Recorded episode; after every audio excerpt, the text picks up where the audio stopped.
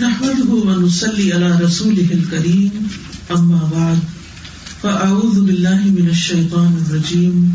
بسم الله الرحمن الرحيم. رب اشرح لي صدري ويسر لي أمري، واحلل عقدة من لساني يفقه قولي. انشاءاللہ آج ہم شروع کریں گے پیج نمبر سیون سے۔ کتاب کے آغاز میں ہم نے پڑھا کہ نماز ایک دسترخوان کی طرح ہے۔ اور اس میں رنگا رنگ کے کھانے بھی ہیں اور تحفے بھی ہیں اور پھر بادشاہ کی طرف سے غلطیں بھی ہیں۔ تو جب انسان نماز کی طرف جاتا ہے تو اسے خوش ہو کر جانا چاہیے اور دوران نماز اسے نماز سے خوب فائدہ اٹھانا چاہیے، خوش ہونا چاہیے انجوائے کرنا چاہیے اور اس کی مختلف رنگوں پر غور کرنا چاہیے۔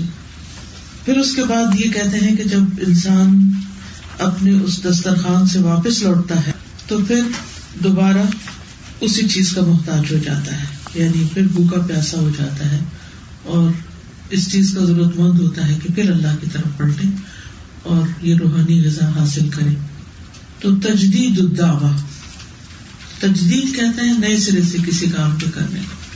دعوت دعوت کی یعنی وہ دعوت جو پہلے ہو چکی، وہ آخری دعوت نہیں تھی، بلکہ دوبارہ پھر انویٹیشن آ گیا حی الصلاح، حی الفلاح ولما كانت الجدوب متتابعة۔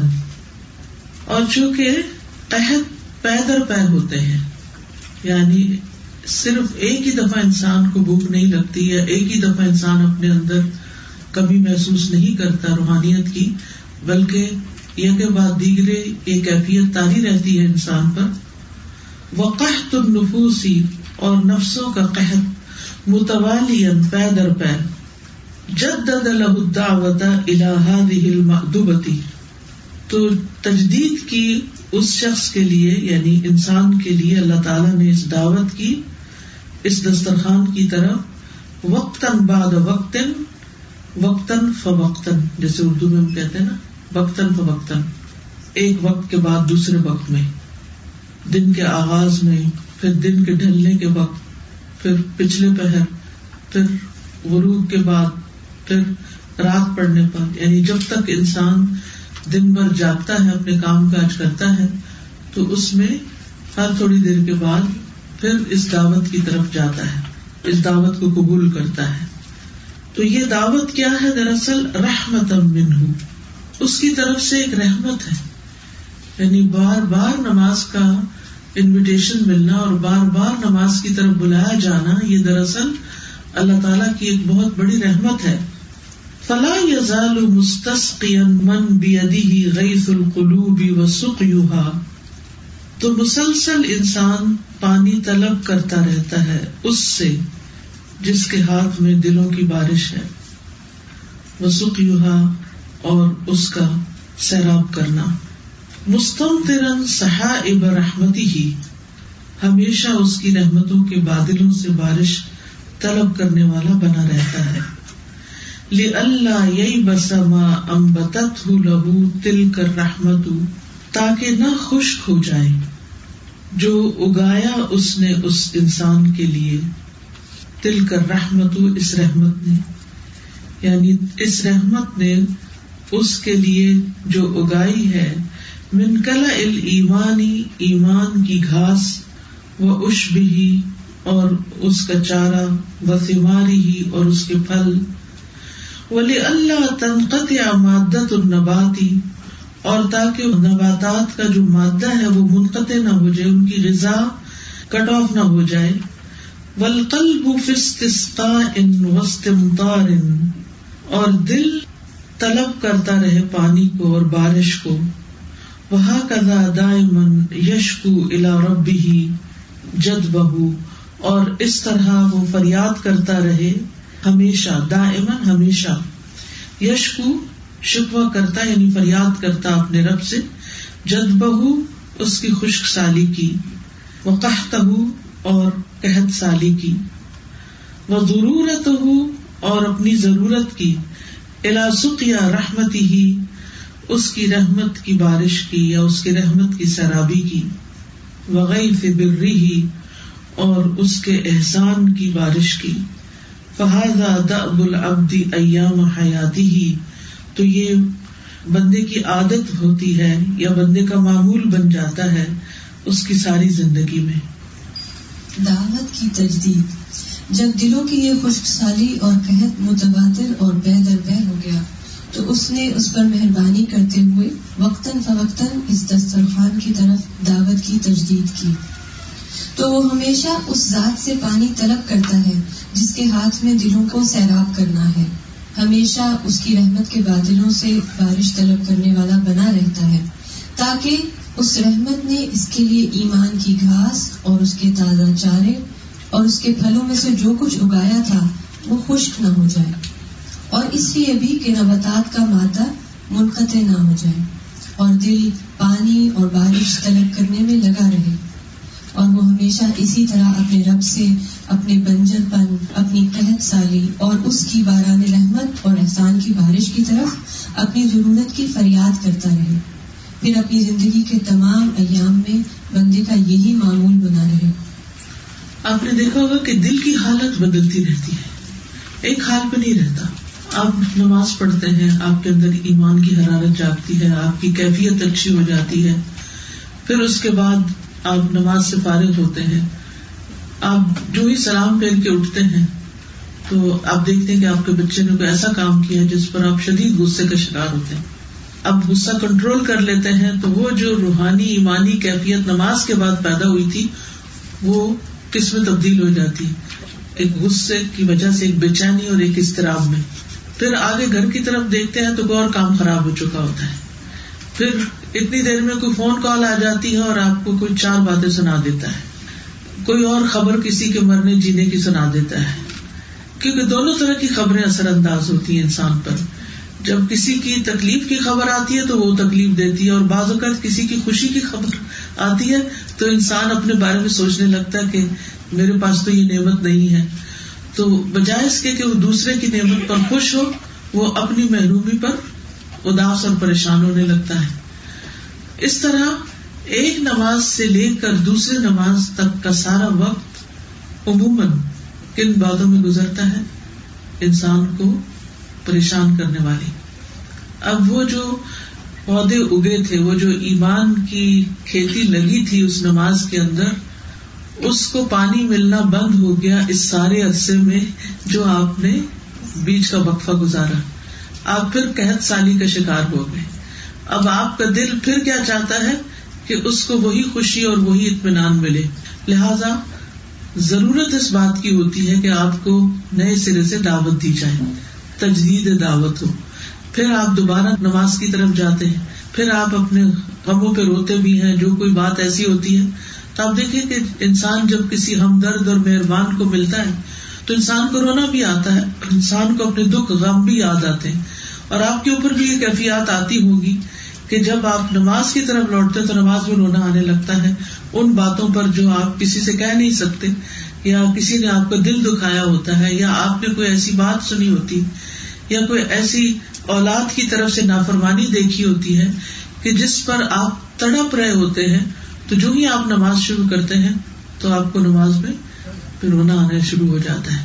تو اس طرح دوبارہ سے باران رحمت برستی ہے۔ آپ دوبارہ سے اللہ سبحان تعالیٰ سے دعا کرتے ہوئے اور نماز میں جتنے بھی ازکار ہیں وہ کرتے ہوئے اپنے آپ کو پھر سے دھوتے بھی ہیں اور پھر سے سیراب بھی کرتے ہیں۔ اور آپ کے جو ایمان کے پودے اگے تھے ان کو اگر اگلی نماز میں تھوڑی سی بارش اور مل گئی تو تھوڑے سو اور گرو کر جائیں گے۔ ورنہ اگر آپ نے نماز نہیں پڑھی، چھوڑ دی، تو پھر وہ بھی کھیتی مرجھا جائے گی۔ اور پھر اگر اگلی بھی نہیں پڑھی تو اور زیادہ نبوست تاری ہو جائے گی۔ تو اس لیے یہ تجدید دعوت جو ہے، یہ بڑی ضروری ہے۔ تو یہ اس سوال کا جواب ہے کہ جس میں آتا ہے کہ یہ دن میں کئی بار کیوں نماز پڑھے بار بار کیوں پڑھے ٹھیک ہے؟ کیونکہ ہم اس کورس میں کیوں کا جواب دے رہے ہیں؟ پچھلے کورس میں تھا کیسے؟ کہ ہم کیسے کریں رکو کیسے کریں، سجدہ کیسے کریں، تشہد میں کیا پڑھے تو کیا اور کیسے تھا؟ لیکن یہاں ہے کہ کیوں؟ تو الحمد للہ یہ بات سمجھ میں آتی ہے کہ واقعی ایسا ہوتا ہے کہ نمازوں کے بیچ کے وقفے میں ہم جن تکلیفوں کا شکار ہوتے ہیں، ان کا ازالہ پھر اگلی نماز میں اللہ کا ذکر کر کے خاص طور پر وزو کر کے۔ جب آپ وزو کرتے ہیں تو آپ کو ایک ٹھنڈک پہنچتی۔ فزیکلی بھی آپ کام ڈاؤن ہوتے ہیں۔ آپ کے اوپر جو کیفیات، پریشانی اور بےچانی کی گزری ہوتی ہیں، وہ اچھی ہونے لگتی ہے اسی لیے آپ دیکھیے کہ دن میں پانچ بار اعلان کیا جاتا ہے۔ حدیث میں آتا ہے، رسول اللہ صلی اللہ علیہ وسلم نے فرمایا، جب ہر نماز کا وقت شروع ہوتا ہے، تو ایک منادی کرنے والے کو بھیجا جاتا ہے۔ تو وہ کہتا ہے اے بنی آدم، اٹھو اور اس آگ کو بجھاؤ جو تم نے اپنے نفسوں کے لیے جلائی ہے۔ اور یہ کون سی آگ ہوتی؟ گنا ہوگی تو اس سے یہ پتا چلتا ہے کہ صرف اس درمیان کے وقفے میں پریشانیاں نہیں ہوتی، ہمارے کئی گناہ بھی ہوتے ہیں جو ہمارے ریئیکشن ہوتے ہیں۔ کبھی ہم جواب میں غصے میں بات کرتے ہیں، کبھی ہم بھول کے کوئی غلط بیانی کر جاتے ہیں، کبھی ہم وہ کچھ کر جاتے ہیں جو ہم نے ارادہ بھی نہیں کیا ہوتا۔ ہم سے ایسی سی غلطیاں ہو جاتی۔ ہم اپنے کوئی وعدے بھول جاتے ہیں، اپنے فرائض ادا کرنا بھول جاتے ہیں۔ تو ہر نماز کے وقت میں ایک منادی آواز دیتا ہے کہ بنی آدم، اٹھو اور اس آگ کو بچھاؤ جو تم نے اپنے نفسوں کے لیے جلائی ہے یعنی گناہ کر کے۔ تو وہ کھڑے ہوتے ہیں اور وزو کرتے ہیں۔ تو ان کی آنکھوں سے ان کے گناہ جھڑ جاتے ہیں۔ اور جب وہ نماز پڑھتے ہیں تو اس اور پچھلی نماز کے درمیانی وقفے میں ہونے والے گناہ بخش دیے جاتے ہیں۔ یعنی آپ کی پلیٹ پھر صاف ہو جاتی ہے، آپ کی صفائی ہو جاتی ہے۔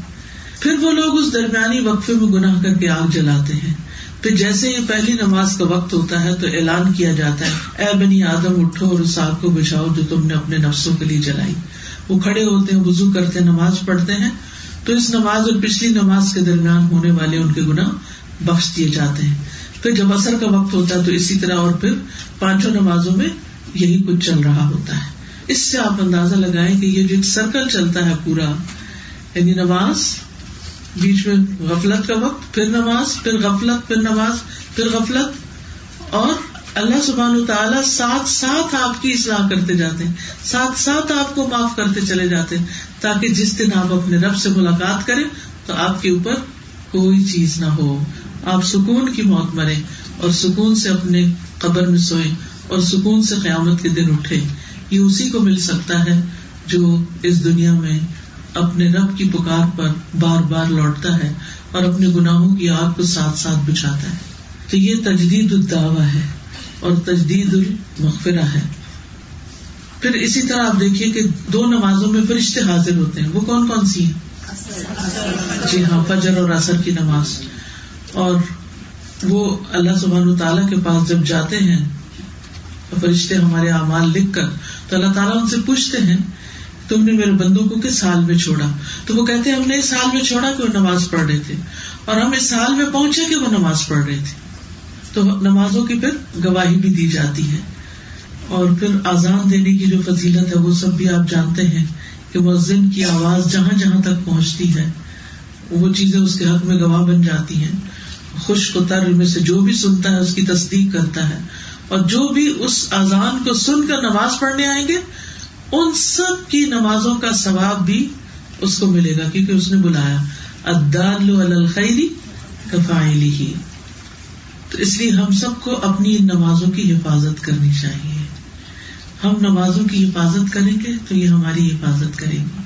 اور پھر دنیا کے کام ہمیں نمازوں سے غافل نہ کرے سورت النور میں آتا ہے، رجال اللہ تلہم تجارت ولا بئی ان ان ذکر اللہ و اقام السلاط و ایتا الزکات یخافون یوما تتقلب فیہ القلوب والابصار۔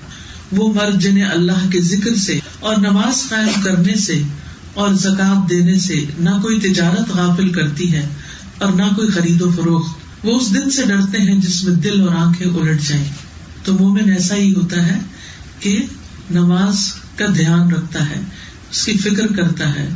خواہ وہ بزنس کر رہا ہو خواہ وہ کوئی ڈیل کر رہا ہو، جو ہی نماز کا وقت آتا ہے، وہ سب کام چھوڑ کر اللہ کی طرف راغب ہو جاتا ہے۔ اور پھر روزمرہ کے سارے کاموں میں یعنی جیسے مردوں کے کاموں میں سے یا تو بزنس ہے یا پھر کوئی چرواہا ہے تو بکریاں چلا رہا ہے۔ نبی صلی اللہ علیہ وسلم نے فرمایا، تمہارا رب بکریوں کے اس چرواہے پہ تعجب کرتا ہے، جو پہاڑ کی چوٹی پر اکیلا ہونے کی وجہ سے نماز کے لیے آزان کہتا ہے اور نماز پڑھتا ہے۔ اللہ تعالیٰ فرماتے ہیں، دیکھو میرے اس بندے کو، جو نماز کے لیے آزان اور اقامت کہتا ہے، مجھے سے ڈرتا ہے۔ میں نے اپنے اس بندے کو بخش دیا اور جنت میں داخل کر دیا۔ یعنی وہ پہاڑوں کی چوٹیوں پہ اکیلے ہوتے ہوئے بھی نہیں بھولتا۔ کوئی اور اس کو یاد نہیں کراتا، اس کے اندر اس کو یاد کراتا ہے کہ مجھے نماز پڑھنی ہے۔ پھر اسی طرح آپ دیکھیے، جو ہی وقت ہو جائے تو انسان کو فکر کرنی چاہیے اور نماز کی طرف رغبت کرنا چاہیے۔ سب کام چھوڑ کر نماز پڑھنی چاہیے۔ کیونکہ نبی صلی اللہ علیہ وسلم کے بارے میں حضرت عائشہ کہتی کہ آپ اپنے گھر والوں میں ہوتے تھے؟ جو ہی آزاد ہوتی، آپ کا چہرہ بدل جاتا۔ آپ سب چھوڑ دیتے، گھر کا کام کاج اور فوراً نماز کے لیے چل پڑتے اور پھر ایک نماز کے بعد اگلی نماز کا انتظار کرنا چاہیے۔ یہ جو بیچ کا وقفہ ہے، اس میں بھی بار بار دھیان ملاقات کی طرف جانا چاہیے کہ ملاقات کے لیے جانا ہے۔ اور جو شخص ایسا کرے گا، اللہ سبحان و تعالیٰ اس کو بخش دے گا۔ اور اس کو ظاہری اور باطنی تہارت نصیب ہوتی ہے۔ وہ نہر کی مثال جس میں دن میں پانچ دفعہ کوئی نہائے، وہ آپ جانتے ہی ہیں۔ اور پھر یہ ساری نمازیں اور جمعے سے جمعے تک یہ سب گناہوں کا کفارہ بن جاتی ہے اور جو ان کا حق ادا کرتے ہوئے ان کو ادا کرے گا، اللہ سبحان تعالیٰ اس کو بخش دے گا۔ اور جو ان کو ہلکا کرے گا یعنی ان کی پرواہ نہیں کرے گا، تو بہرحال پھر اللہ سبحان تعالیٰ کا اس بندے سے کوئی عہد نہیں، چاہے تو معاف کرے، چاہے تو سزا دے۔ عبداللہ ابن عمر سے مربی ہے کہ ایک دن نبی صلی اللہ علیہ وسلم نے نماز کا ذکر کرتے ہوئے فرمایا، جو شخص اس کی حفاظت کرے گا، یہ اس کے لیے قیامت کے دن روشنی، دلیل اور نجات کا سبب بن جائے گی۔ تو اس میں اب آپ دیکھیے کہ دنیا میں بھی فائدہ اور آخرت میں بھی فائدہ۔ تو دنیا میں انسان کے اندر جو دل کی بے چینی ہے، جو پریشانی ہے، جو گھبراہٹ ہے اس کا علاج نماز میں ہے۔ یعنی یہ تحت کیا ہے؟ جیسے دل پیاسا ہو جاتا ہے، بنجر ہو جاتا ہے، بے حص ہونے لگتا ہے، بے چین ہوتا ہے۔ تو پھر انسان وزو کر کے جب اللہ کے حضور حاضر ہوتا ہے، تو دوبارہ سے اس کی کیفیت درست ہو جاتی ہے۔ چھوٹی سی اسپیس اتنا تھی کہ میری اسٹڈی بڑی تھی، تو شی واز نان مسلم جو پریئر کا ٹائم ہوتا تو میں اس کو کہتی تھی کہ پاز کریں، کہ گو فار پریئر تو پھر تھوڑا جیسے اثر ہو گئی تو پھر گیا تو then she was so amazing so nice your religion that after every few minutes you again turn to God, you again turn to God. So it means you people don't get any tension, any anxiety because every, after every few minutes you are turning towards your God. I said, yeah, that's the beauty of our religion. Alhamdulillah. واقع ہم تو چونکہ بچپن سے دیکھ رہے ہیں نا تو عادی ہو گئے ہیں اس کو اس طرح لیتے نہیں ہیں ایک امپورٹینٹ چیز کے طور پر ورنہ آپ دیکھیے کہ کتنا امیزنگ ہے کہ ہر تھوڑی دیر کے بعد پھر کال آ جائے آ جاؤ واپس السلام علیکم استاد جیسے ڈی ہائیڈریشن ہو جاتی ہے تو کہتے ہیں کہ بالکل۔ پانی کی کمی ہو گئی ہے انسان کو کیونکہ وہ پانی صحیح پی نہیں رہے ہوتے یا پھر ان کا کہیں نہ کہیں غلط طریقے سے نکل رہا ہوتا۔ ہے تو یہ بات بھی ہے اور دوسرا یہ کہ جب ڈرین ہو جاتے ہیں یہ ورڈ ہم بہت یوز کر رہے ہیں آج کل کہ اتنا تم نے مجھے تھکا دیا میں تو ڈرین ہو گئی ہوں۔ تو ڈرین بھی یہی ہے کہ پوری طریقے سے کہ سالی سوکھ جاتا ہے بندہ۔ جب وہ تنگ کر رہا ہوتا ہے بچے یا شوہر یا گھر میں کوئی بھی بات تو ہم کہتے ہیں بس ہماری باتوں نے مجھے ڈرین کر دیا۔ اب ہمیں پھر طاقت چاہیے ہوتی ہے ہم پھر وضو کرتے ہیں پھر نماز پڑھتے ہیں تو یو فیل اگین ریجومنیٹڈ الحمد للہ جیسے میرا ایکسپیرینس ہے کہ جیسے شیطان جو ہے وہ نیگیٹو وے میں اٹیک کرتا ہے نماز میں لیکن میرا جو ایکسپیرینس اس طرح بھی ہوتا ہے کہ پازیٹیو وے میں کہ آپ کو نیکی کے بھی خیال اور ایسے ایسے آئیڈیاز آ رہے ہوتے ہیں کہ میں سلام کے بعد اپنا سر پکڑ لیتی ہوں کہ یہ کیا ہے نا؟ مطلب کہیں تو نیگیٹوس میں وہ اٹیک کر رہا ہوتا ہے اور کہیں پازیٹیو وے میں بھی مطلب آپ کو ایسے مطلب آئیڈیاز آپ کو آ رہے ہوتے ہیں جہاں آپ الجھے ہوئے ہوتے ہیں نیکی کے کاموں میں۔ تو مطلب اس میں بھی مجھے رونا آ رہا ہوتا ہے کہ اس میں میں کیا کروں نا؟ تو اس طرح سے بھی شیطان جو ہے وہ اٹیک کر رہا ہوتا ہے آپ کی طرف۔ صحیح۔ السلام علیکم۔ استاد my one question is relating to today's lesson and one is from yes today today because we don't have the I was on we have alarm clocks is that the same it's not the same but something is better than nothing الحمد للہ second question was that yes today we were studying about during سجود we can pray and الحمد للہ two thousand one Al-Huda came we learn the prayers for دعاز for سجود the دعاز for Now, my question is, can we do a short dua in Urdu as well? No. Jazakallah. سادہ کل میرے لیے نماز میں جو دسترخوان کا لفظ استعمال ہوا نا یہ میرے لیے بہت نیا تھا۔ اور جب گھر جا کے میں اس کو کافی دیر تک میں سوچتی کہ اس کو کیوں دسترخوان کہا گیا ہے اور ہر نماز میں میں نے اس کو سوچا کہ واقعی یہ تو دسترخوان ہے اس میں ہم جو قیام سجود یہ رکو کرتے ہیں یہ تو ہمارے سارے فلیورز ہیں۔ اور جب ہم بہت اچھے طرح جیسے ایک اچھا کھانا کھا کے ہمیں خوشی ہوتی ہے۔ اور ہم بہت سیٹسفائی ہوتے ہیں۔ تو اس طرح ہم جب ان کو اچھی طرح سے ادا کریں تو ہمیں ہدایت بخش اور اللہ کی کتنی ساری چیزیں ملتی ہیں۔ تو یہ لفظ میرے لیے بہت ہی ایسا تھا کہ مجھے ہر نماز میں خوشی خوشی کے ساتھ یہ لفظ ایسا ہے کہ اس میں ایک خوشی کا ایلیمنٹ شامل ہے۔